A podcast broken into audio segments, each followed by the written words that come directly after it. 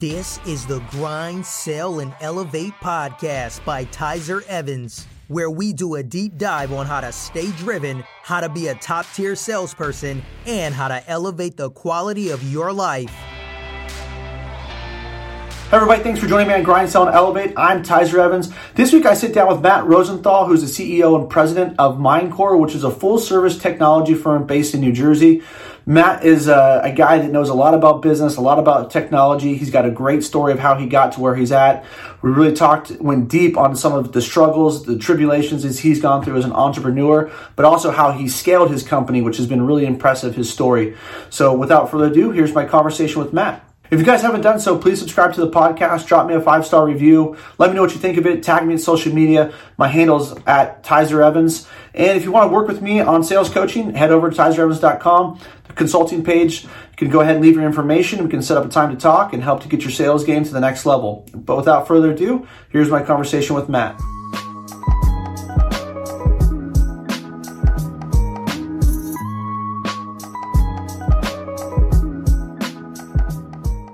All right, I'm here with Matt Rosenthal, the C E O of Mindcore Technologies. Matt, how are you? I'm doing great, man. How are you? Good, dude. Well, thanks for being on Grind, Sell, and Elevate. Uh, you've got a really cool company. Uh, I'm, su- I'm assuming it's super relevant right now with everything going remote, uh, whatnot. For just context purposes, people listening, why don't you give a little bit of background about who you are and what your company does? Yep. So we are in the I T business. Um, we solve I T problems. Like that's the simplest way to put it. But every business needs um, a strategist for not just their, their business, but for the technology and, and the combination of those two, right? The marriage of business and technology. Um, it's hard to be in business today and, and to not have technology be the foundation of your business. Mm. It doesn't matter what you're doing. If your tech isn't working right, if you don't have a good tech solution, Uh, it's going to be tough to service your customers and, and really to reach your goals. You're in business to make money. So really my job is to help you reach your goals and, ma- and make money, be profitable, keep your employees happy, keep your uh, your, your uh, clients happy.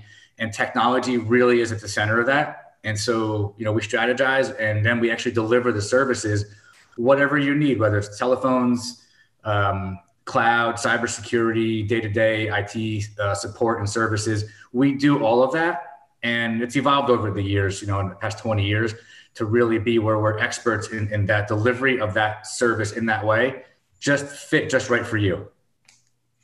What, I mean, how did you get your start? I mean, I'm sure it wasn't, or maybe it was always in technology. Uh, I saw you got an M B A, right? It's, but it's, um, so it seems like you went to business school and then kind of now pivoted a little bit, obviously into technology. So how did you kind of make that transition, and what about the technology sector kind of really grind your gears, so to speak, they got you excited about jumping into that space? A lot of questions. Uh, so how did I get into this? I got, it's, it's a, it's a long, long story, but the, the, probably the version that you can connect with is I fell into it. It has nothing to do with my education. Um, took me uh, about ten years to get my undergraduate. I took a really like sideways path. I actually failed out of college. Actually, as my relatives watch this, uh, and I begin to say that they're learning something that they didn't know because I didn't tell anybody when it happened. But uh, yeah, I was always, I was a worker. I started working when I was like thirteen and a half years old, like forty hours a week after school. I've always been a worker.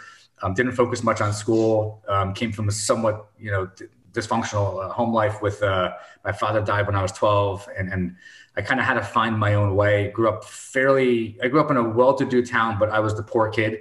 Mm. So I had this, this, thing that that developed where I was like really hungry to be successful, hungry to have things I didn't have. And it, it really stuck with me all throughout life. But um, I didn't do good in school, did terrible in high school. Um, smart guy, but I just didn't apply myself. I was too busy working.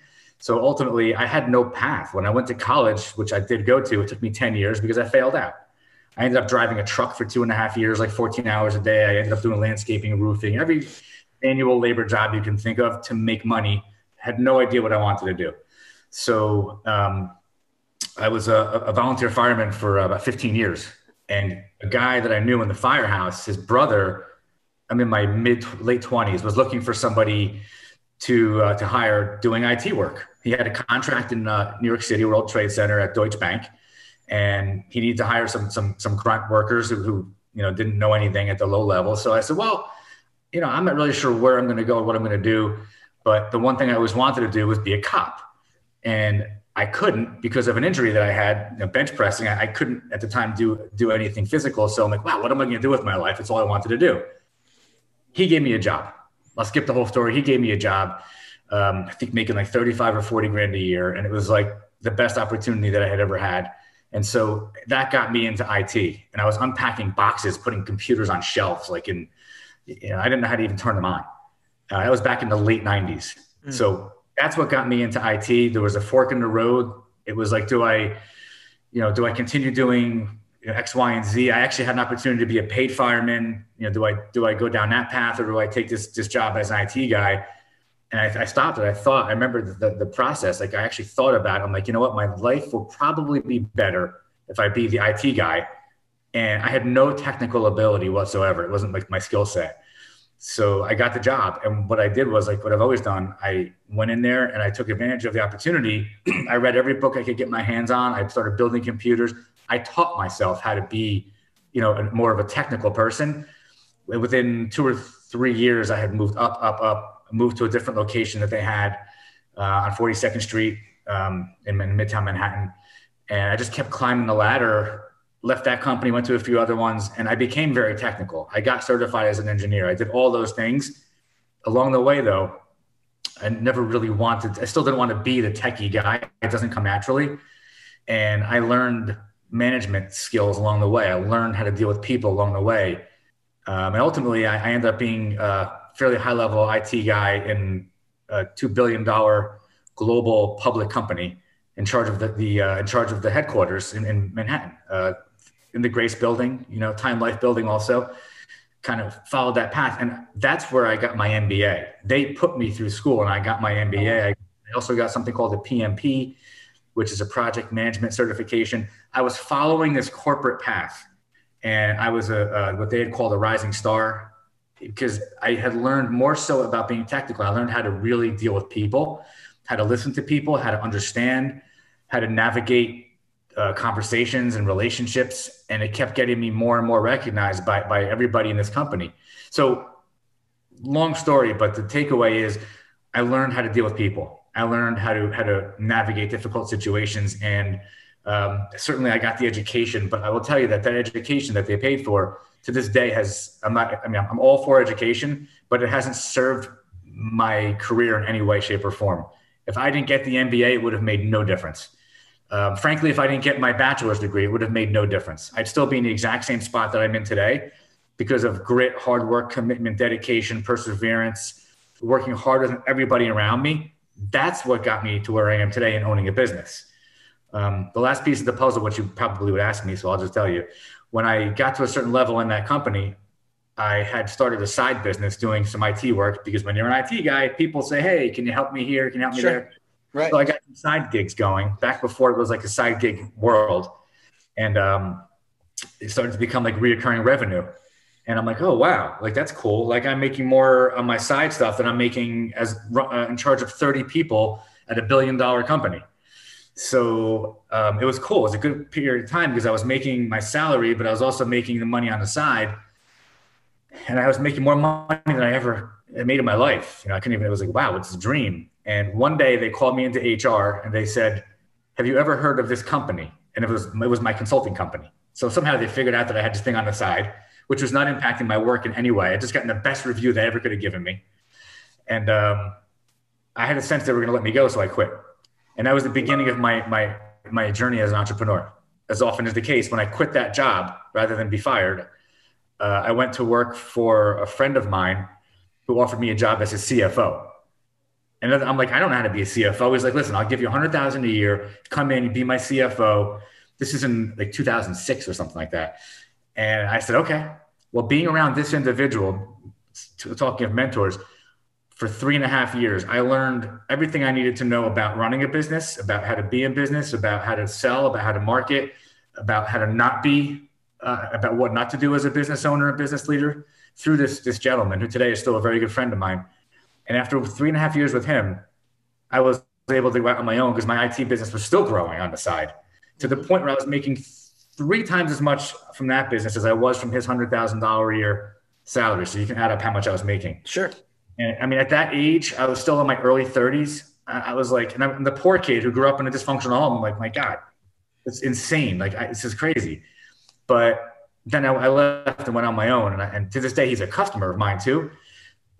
It was the ups and downs, the failures and the successes, the, the, the getting, you know, falling down and getting up, falling down and getting up, and being around some smart people that set me up to finally make the, take the plunge and actually say, okay, I'm going to go follow my I T business as That's the actual core only thing I'm doing, have that as a company and see what happens.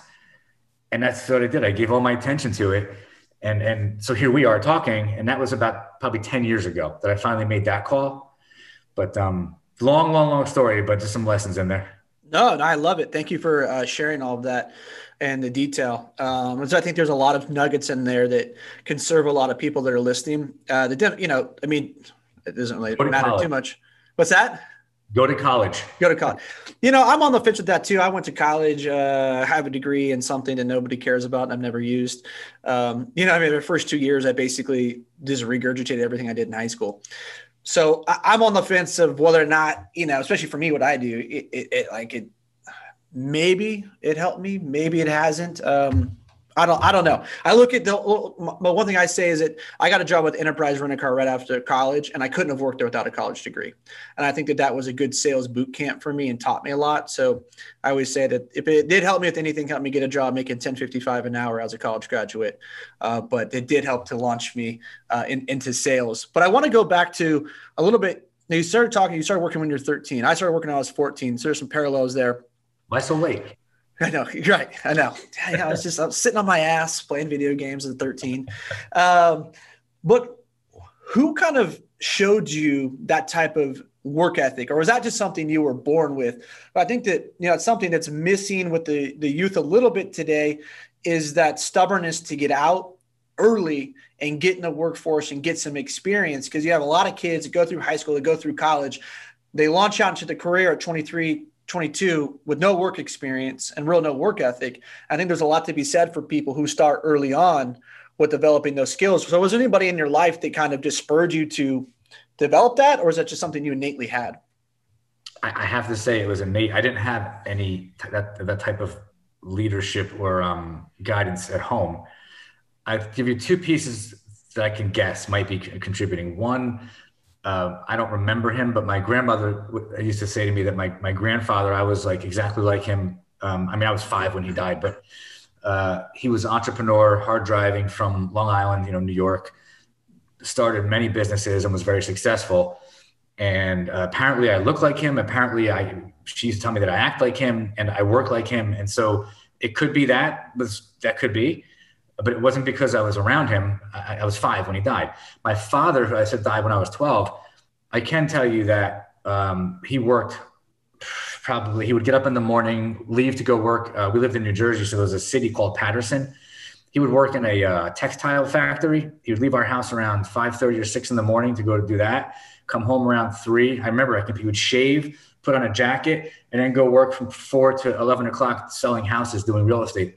Seven days a week, the real estate, five days a week in the factory. I don't know that I can say that, that put something in my in my head, but I certainly grew up around that until he died when I was twelve. And, it was, and then he quit the one job and went into real estate full time. Now that I think about it, I kind of mirrored the same pattern. Um, and it never, never, never occurred to me until I just said it. Um, and so, and he would work in real estate full time. He would still, you know, seven, eight in the morning, get ready to go because it was more of a professional service. And he'd still come home at ten o'clock at night, uh, work every weekend. And when he was home, he was really in it. And, and frankly, if you ask my wife about what it was like to live with me up until about a year ago when I kind of started backing it down, that's how I've been. That's how I've always been. I, I was always work, work, work, go, go, go. Um, the last thing I'll tell you is when I was, you know, in the garden apartments where I grew up, I don't know why, but every time it snowed, I, I was out there. I could be eight, nine years old. I, I know they weren't supposed to give me a job, but I'd be shoveling snow with the ten, twelve guys that were all part of this crew that would shovel snow in this entire garden apartment complex. I'd be out there for twelve hours, probably for four dollars an hour. Hmm. Um, I don't know why. It's just, it's just, it, it is wired in me. And any opportunity I ever had ever to make a dime, I jumped on it and I never cared what it was. I would never say no to anybody for anything legally, uh, making money. And that was even while my father was alive, because at that time I was nine, ten, eleven years old.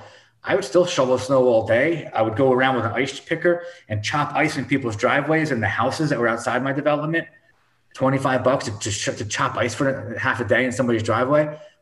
I don't know why I did it. I used to blow up balloons and put them in a, a string around them and go knock on the doors in the apartments and sell a balloon for five cents. I just made it up. Right. Yeah, I love you, it. Now, now it would be insane to do that because people are, you know, you don't walk into a, aside from COVID, you don't knock on a door. Right. Yeah. But I, I don't know, man. Yeah. I, that's what I did. And, and it never stopped. It really never stopped.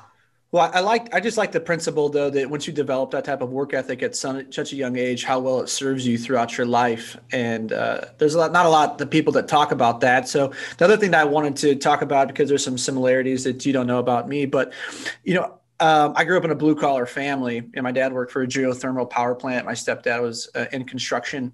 And so I grew up, my first jobs were always with my hands. I mean, all the way through college, I worked in lumber yards. I worked at Ace Hardware. You know, uh, I, I pulled chain out of lumber yard, if those are familiar with what that means. Yeah. You know, brutal work and building fences, digging post holes, right? And so for me, like I knew what work was and I knew what hard work was. And so uh, it was one thing I committed to myself. I'm never going to fucking do this.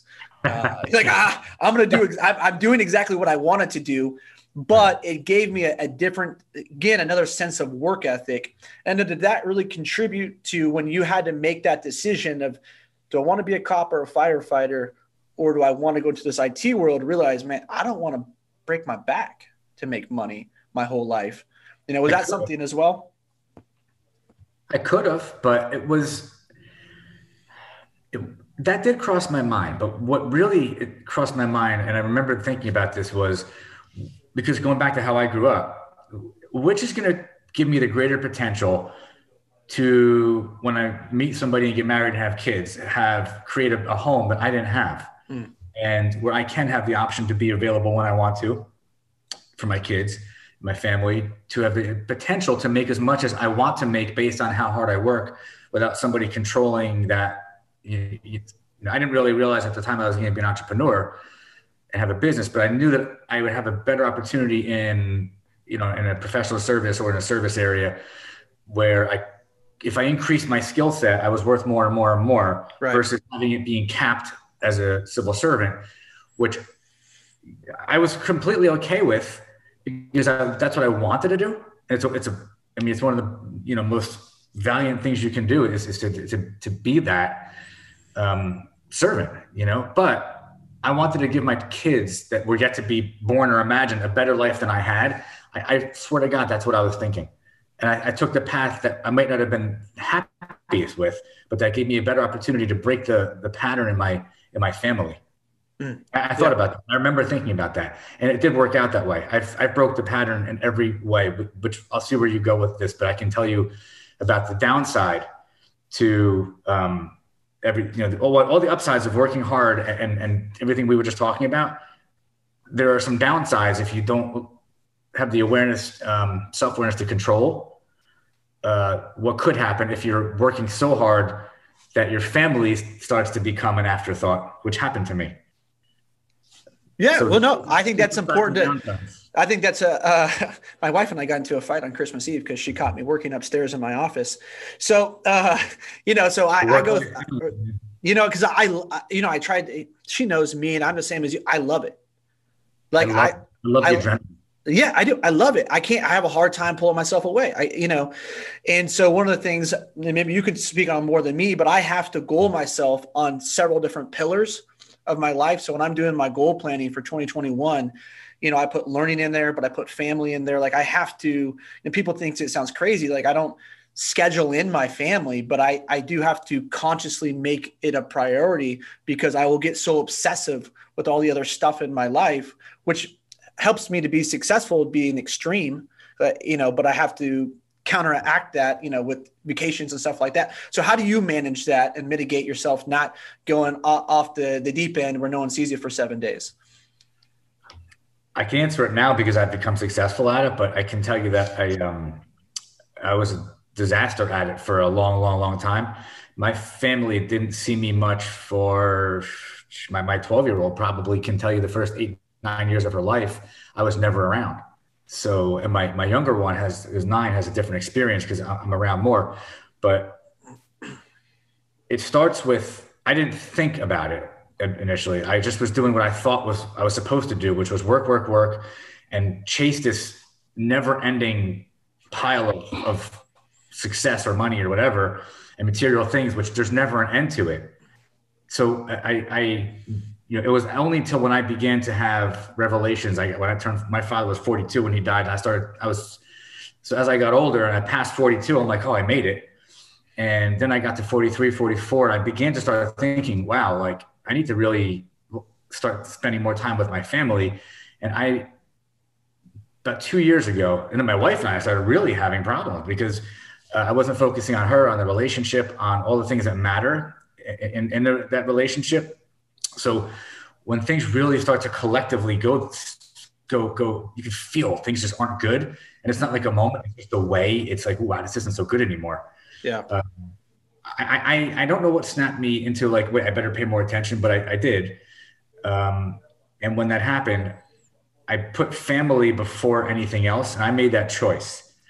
Um, I mean, frankly, my wife and I got to a bad spot where we, I think we almost, we probably would have split up in the past year, year and a half, if, if things didn't change. And it was mostly me. I can't really say it was hard. It was mostly me, but it's all the stuff we're talking about. This is so common when you're of a hard driving, type A, success driven person, whether you're male or female, other things suffer.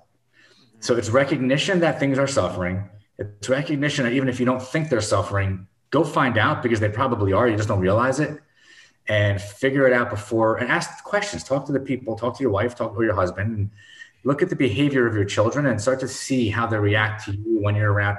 All the signs are there if you if you can see it.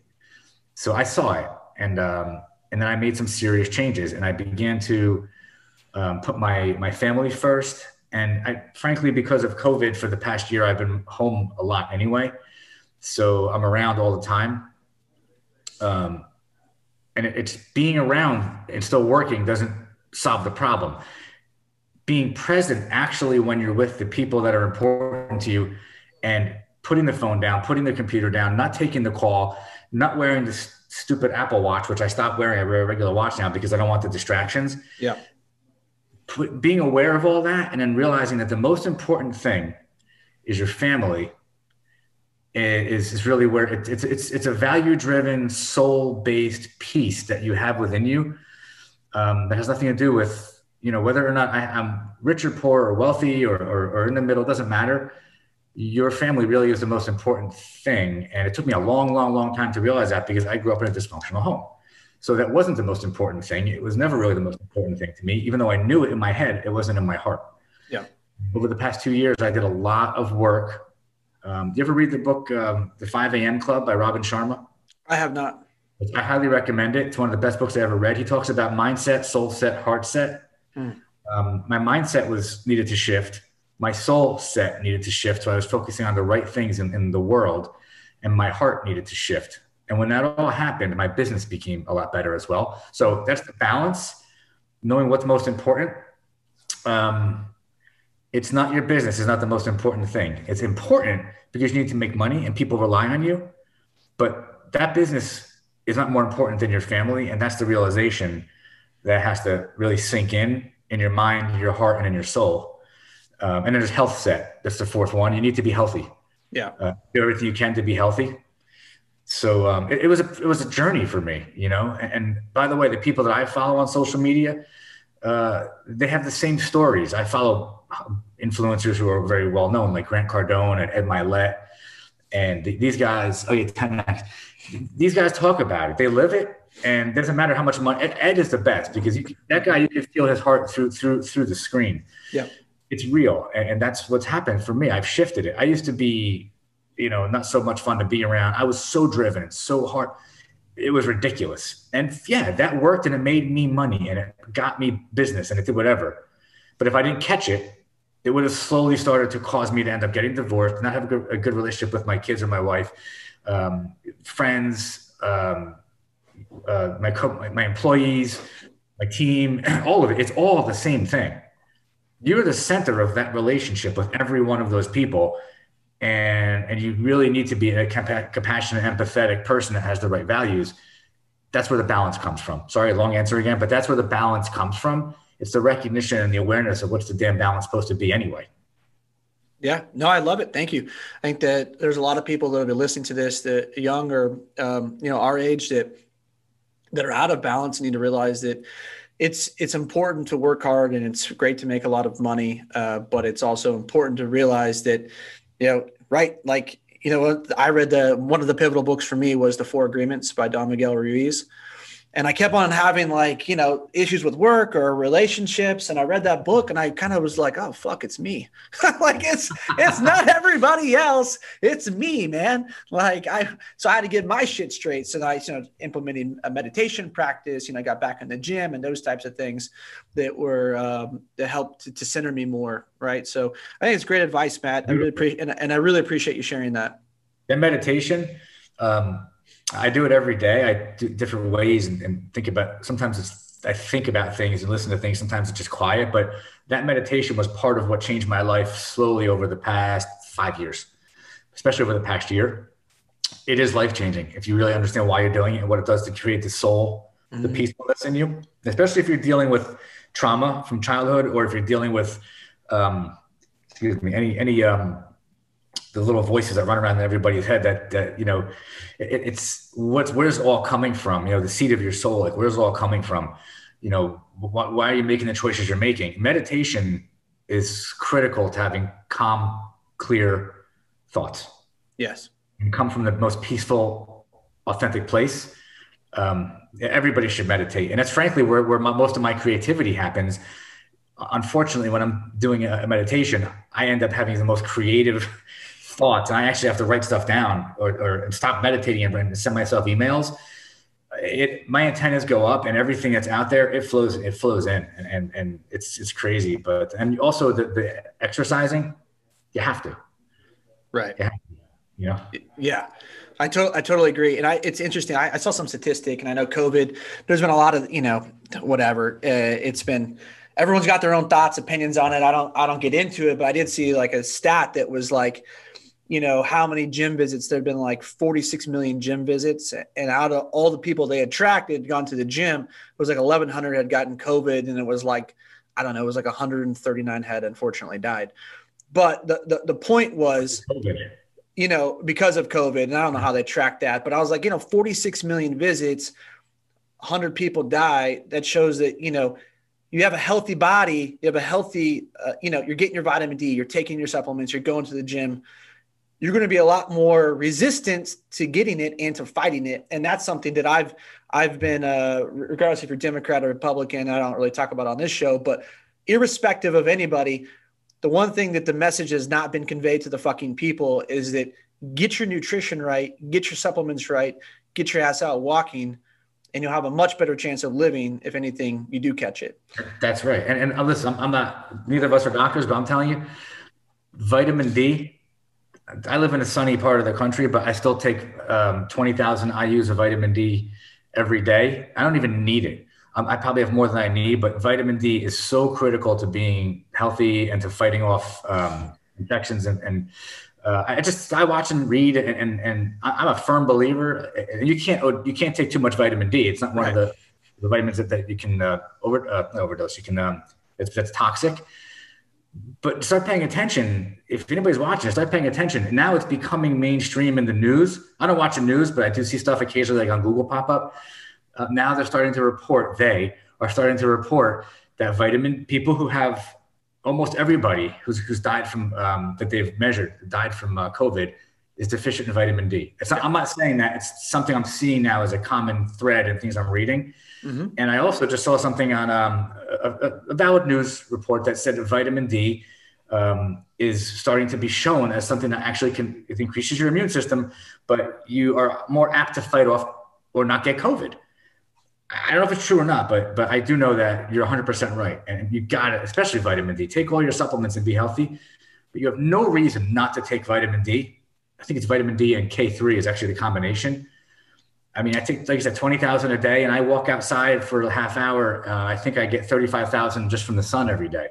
Is what, that's how much I, so I don't want to get sick. I certainly hope I don't, but if I do, I, I, I don't have any underlying conditions. I'm super healthy, and um, I'll probably be fine. It's the people that are not, you know, that, that, that have underlying conditions. I think you hear the same thing, right? Those are the people that are, are having the real struggle. Right. So get healthy, you know, get, get help. You want to have a good, healthy business, be a good, healthy person. Yeah. one hundred percent. You know, have a good, healthy family, lead your family by example. Yeah. Yeah. That's why, honestly, for me, why I follow Grant and the ten X mentality is because he doesn't, you know, a lot of people take that as like, it's just ten X-ing your business, right? It's ten X-ing your sales. It, it, but like, no, he, he ten X-es everything. It's, it's about your health. It, it's about your family, okay. You know, it's about your financial literacy. It's, you know, it's about everything. So that's why I, I really bought into him. And I like Ed too, because I think he gives that same, same type of message. You know, obviously the dude's jacked, you know what I mean? He's completely jacked for forty-nine. Uh, so so what's that? I said, you guys have matching tattoos. Yeah. Right. Yeah, I know. His is more tribal, but yeah, yeah, yeah. Ed's, Ed's got some. At, at, at Cardone, I, I mean, look at what he's done physically. If you look at his body over the past year, he's, he said a year ago or something, he's like, I'm getting on it. And now he shoots videos in the gym, but that guy was sixty or sixty-two. Look at him. Mm-hmm. His jacked. Body transformed in the past twelve, eighteen months, transformed because he chose to. Yeah. Chose to. There's no, there's, and, and if you want to talk about excuses, that guy is like on the go constantly, but yet he finds a way to get up at five o'clock in the morning and go work out for an hour every day, no matter where he is, or so he says, but it certainly looks like it's true. Yeah. Yeah. If he wasn't, then he wouldn't, he wouldn't uh, look the way he does. So I, I wanted to pivot a little bit to your business and talk about, you know, some of the strategies you've used to grow your business, uh, because you've got two locations. I know you're, I think you're down in Florida, right? Yeah, I'm just trying to get that one to, to turn into something. Um, the one in, you know, the, the Jersey is, is the main location. Florida, we're, we're trying to, to build something here. Good. Yeah. I, my wife's from uh, Orlando, so I get to spend a good good amount of time oh, cool. um, in, in Florida. Yeah. Uh, I love it. Beautiful state. I always said, I'm in Texas. I grew up in California, and I always thought that those were the three states I would live in. Um, cool. So I get to get to go there often. So I'm fortunate with that. But how did you start to really start to scale your business? What were some of the strategies? You know, because the people, the entrepreneurs or salespeople are always interested to listen to this show. Like, how do you grow? And you said, I started in my basement, right? I started with my yeah. side business. So how do you go from basement, side business, side hustle into what you're doing now?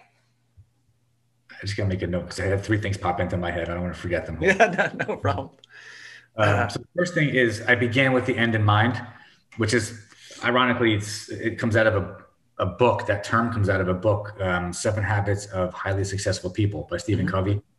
Um, and it always stuck in my head, begin with the end in mind. I don't mean literally the end, but everything that you you start, some point has a finish, right? So when I was in my basement, I, I literally thought to myself, all right, I'm gonna give this a shot.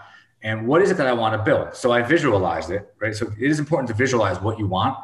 Um, and I visualized it. And I kind of, I actually didn't build what I envisioned building, but the, um, I knew that I needed to make it scalable in a way where I didn't always want to be necessary. Mm. Not many business owners build their business that way. They build it and then they're like, oh man, I can't, I can't, you know, either step away or I can't evolve because I'm so tied to the business and the business needs me. So I began with that in mind. So when you start with that in mind, okay, I want to build an I T business. I want to serve people. I get a tremendous joy out of helping people. So okay, I'm in a good business to do that. I can impact people, right? So um, I put systems in place. That's a very important piece. I intentionally, I went through three until I finally found the one that made the most sense and was the best fit. But I intentionally put a system in place that was built to support me having twenty, thirty, forty, a hundred employees when I had none. So I took the time to do that and I put the money into it. I was fortunate enough that when I was doing all this side business, I didn't have to spend any of the money that I was making. So I was saving that. And so I was able in the beginning to not have to, I've never taken a loan. I've never financed it. I've never used anybody else's money. So I was fortunate in that way. And I used that time and that money to build the foundation. So number one, you've got to think about the foundation. It has to make sense. It's got to be thought out. Don't um, shoot from the hip. Like build a good, smart foundation because the end, having the end in mind, maybe your end is you want to build a business and have it forever until you die. Well, that's still an end. And, and, and, or you might want to have it and sell it in five years, whatever it is. Even if you're selling it, somebody's going to want to buy something that has a workflow driven, process driven machine. And that's what I built intentionally. And I, I knew that coming from a large corporate environment that you needed processes, and then yeah. working with my friend um, who was all about process, workflow, and discipline too. I knew I needed that. So that's number one, you've, you've, you've got to have that in place. And um, two, actually I forgot what you asked me already, but I'm going to keep going. Two, you need to have mentors. Um, I, I intention, I didn't intentionally seek out mentors, but I was fortunate enough to have people that were mentors. Um, and from them, I learned some valuable lessons, and, and, and it was things like how to properly manage your money, how to have a good financial system. I use QuickBooks, but how to have a good financial system, but not just the system, how to actually build it out so that you understand it and you can get good reports and you can understand the financial side of your business. Ask me the question again. I don't want to go too far off track. No, I was just, how did you start to scale your business? Okay, good. That's what yeah. I'm answering. So have a good financial system in place. You can't scale if you don't have a good financial system. So I used QuickBooks, tied it into a good C R M. And from there, with those two things, I had the business in place. And to this day, and I had a good accountant, get a very good accountant, get a very good lawyer. Um, and I had those. And they, especially my accountant, taught me what I, what I really needed to know about financial accounting that I hadn't already learned from, um, from the, the job I had. You need all that. You can't scale your business if you don't have an understanding. If you're going to rely on other people, then you're going to have a problem, because you'll never know if you're making the profits you should make, if your costs are too high, if your um, if your ratios are right. You need to know that stuff. And so it's wonderful to rely on other people and have a partner that knows it. You still have to know it. Yeah. So you can't scale without that. Then you get into how do you actually scale. Um, I sold. I, I I went out and networked like crazy, and that might be the biggest takeaway. I met as many people as I could. I touched as many people as I could in terms of meeting people, going out for dinners, having drinks. Um, I spent probably a good five years. I mean, three, four, three, four nights a week being out till I would start in the morning, but I doing, doing the, the business of the business, but I didn't stop at four or five o'clock. I would go out to different places where I knew other successful business owners would hang out, mm-hmm. and I would go and be there with them. Over time, I met other people who I began to sign on as customers. Yeah. So it was relationship development. The ultimate way to scale your business when you have little or no money is meet as many people as you can. Even in COVID, you can still do that. You got to network like crazy um, and get something, get some foundation where there's a, a stream of revenue. The next thing that allowed me to scale was, again, the beginning or the end in mind, or begin with the, with the end in mind. I knew that I did not want to have a business that was based on billable time or project work. It needed to be based on reoccurring monthly revenue that I can guarantee was coming in every month contractually. Mm. And I did that in the beginning, which was I was selling my managed services. I was selling, I don't want to use the word selling. I was delivering a managed service in return for a reoccurring fee. I was delivering cloud in return for a reoccurring fee. This is before cloud was like a thing. And I, at a certain point was uh, my goal was to reach with, uh, the turning point number. And the turning point number was when my monthly guaranteed reoccurring income exceeded my expenses. That was, the, and I hit that point, and that was a goal. It was a short-term goal.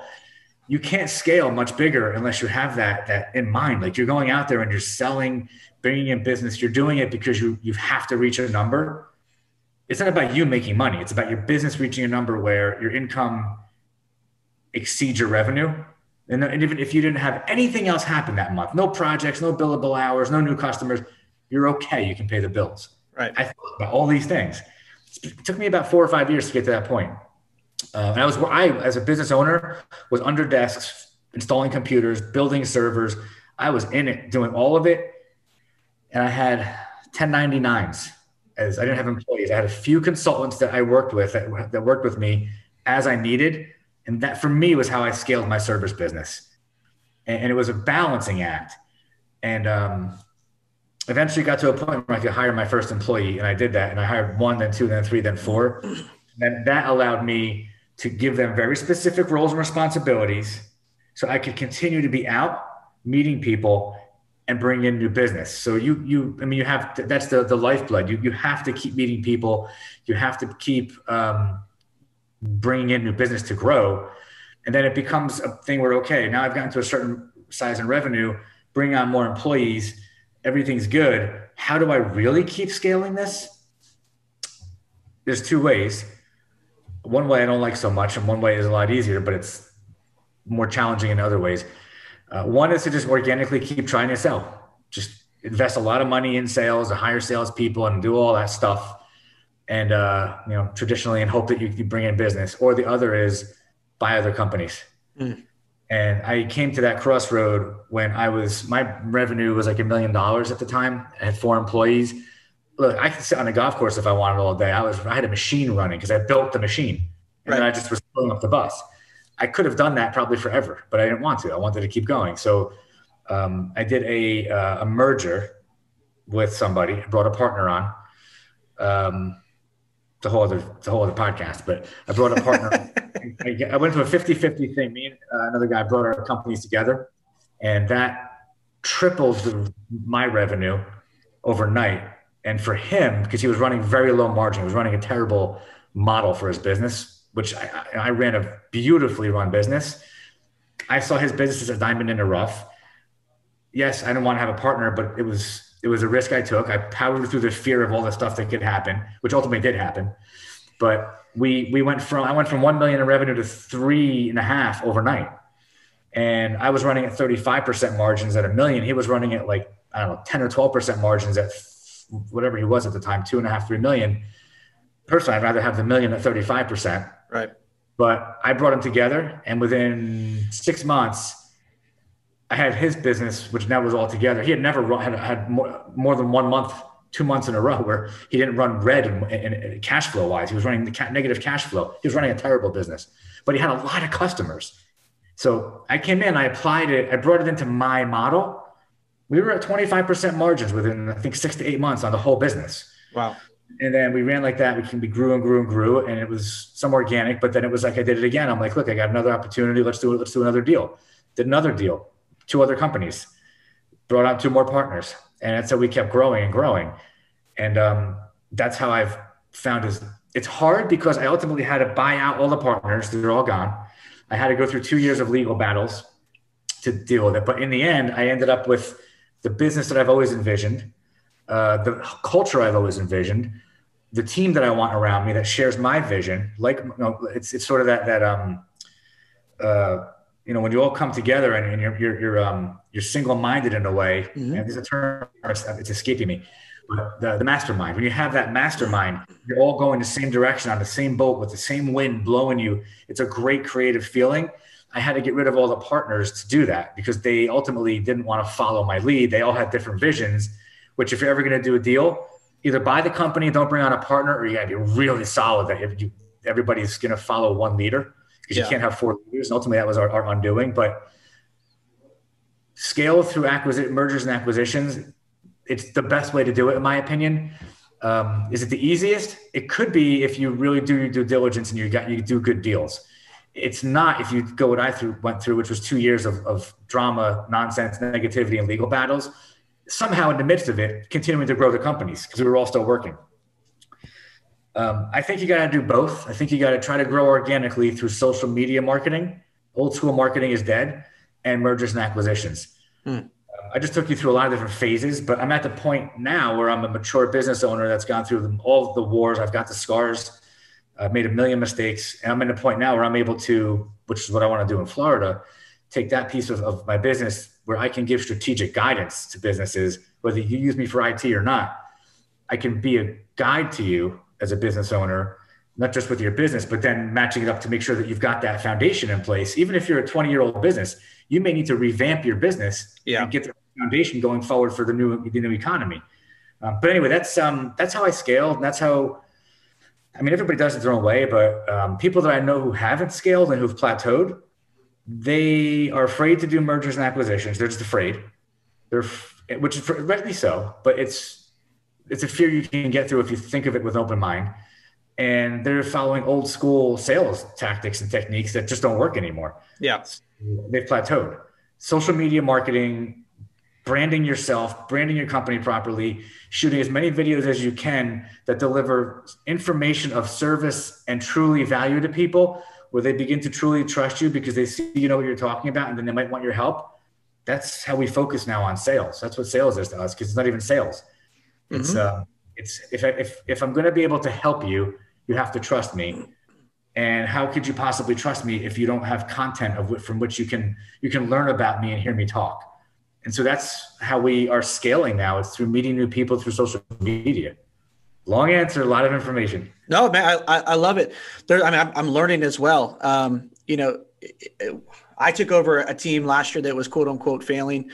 And uh, that was kind of what we have done in our marketplace here, was just, you know, we tried to go out and meet as many people as possible. And it was really using LinkedIn um, as much as possible, because, you know, we work for a huge uh, Fortune now one hundred company. So big company. So I don't want to have as much exposure, right, with like hitting people up on Twitter, Instagram, and stuff like that, but leverage LinkedIn, leverage white papers, leverage video, leverage content to get into in, in the way of people, not just calling them and saying like, hey, here's my product, here's what it does, can we do business, right? We we, we attacked it at a different angle. And I'll tell you, uh, year over year growth, uh, we grew um, our, our business here, ten million dollars and uh, up one hundred percent. So, you know, But, you know, so it's, what you're saying, it resonates with me very well, because it's something that we've used, uh, I've used the last eighteen months since coming to Texas, and it, and it's helped to catapult us into another stratosphere um, where people didn't think that we could revive the market as well as we have, as fast as we did.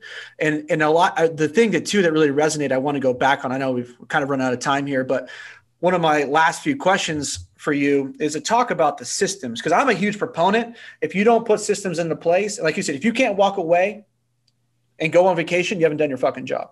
You haven't done your job, right? Like, you're not a bit, you're not an operator. You know what I mean? You're an employee of yourself. If you have to be there constantly monitoring everything and babysitting everybody. So is that something that you see that fundamentally business owners miss the most, is implementing good systems for themselves? And kind of what are some of the things that you go in and help attack them? Is it C R M? Is it using cloud-based, or is it kind of all the above? Um, hold on, I have a thought. I got to write it down. The um, it's a huge problem.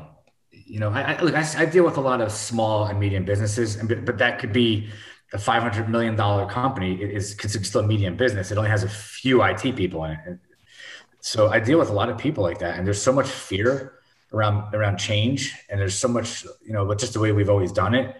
But I mean, yeah, it's it, it's it's a problem. It's a problem that people don't stop and say, can I, am I reaching the goals I want to reach? Are we going where we want to go?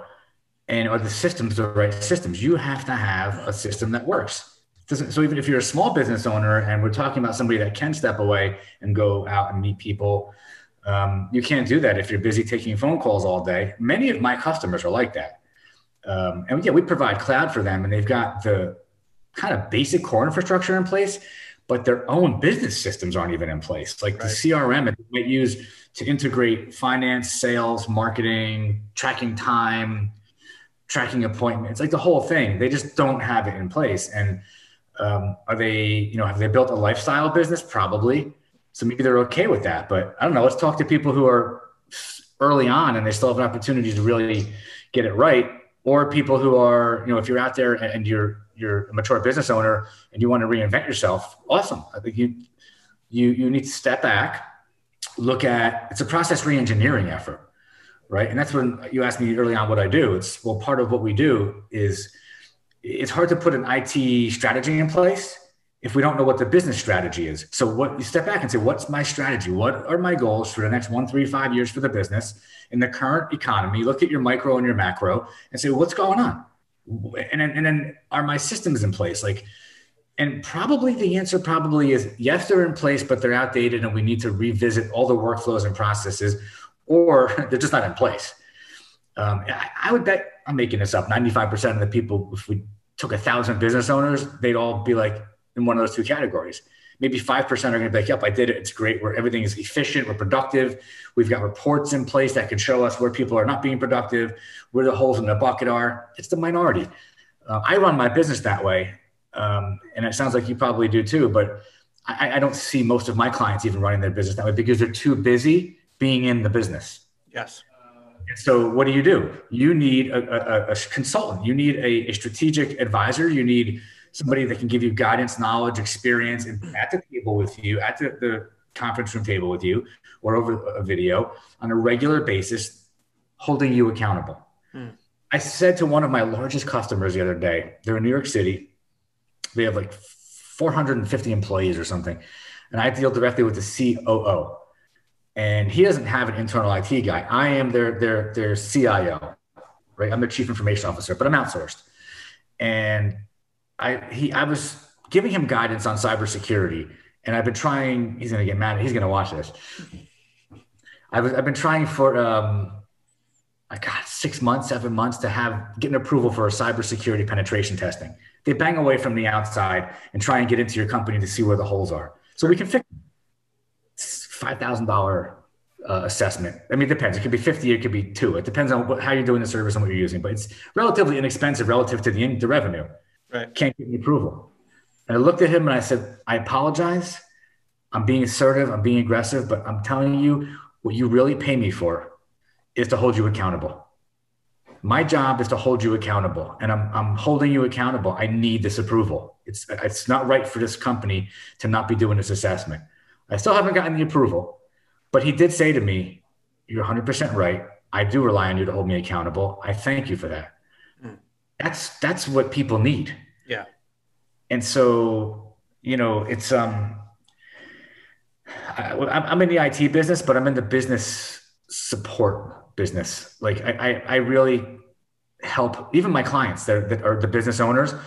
Um, one guy comes to mind right now who, who he and I have these, these talks every so often about his business and my business. And it becomes a, um, what do you call it? Like a coaching conversation. Like we talk about our ups and downs and good and bad, but you can't let fear of change stop you from looking at what you've done wrong and what you're doing wrong and change it so that you can actually be structured better going forward. You owe it to yourself. You owe it to your family. You owe it to your business family, which is your employees and your, your, your clients. You owe it to all of them to actually step back and say, what can I do better? And you owe it to yourself to have somebody who call it a coach, call it a friend, call it a trusted advisor.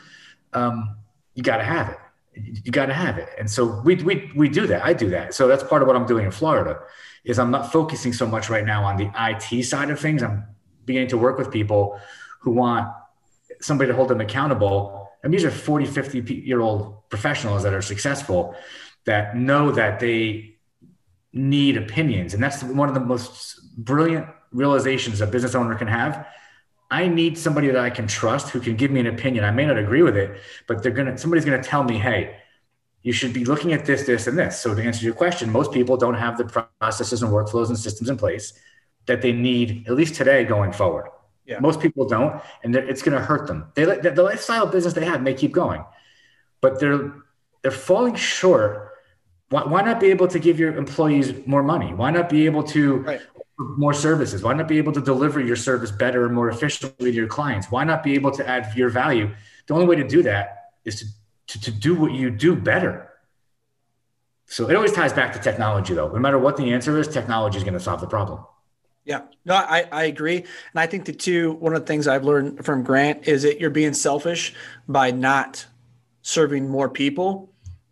Right. And so if you're not, if, if you're not, if you're not being self-critical, you're not asking for help, you're not asking for honest feedback, and you're in this little unicorn bubble that you're doing everything perfectly. Like you're not, you're not helping as many people as you should.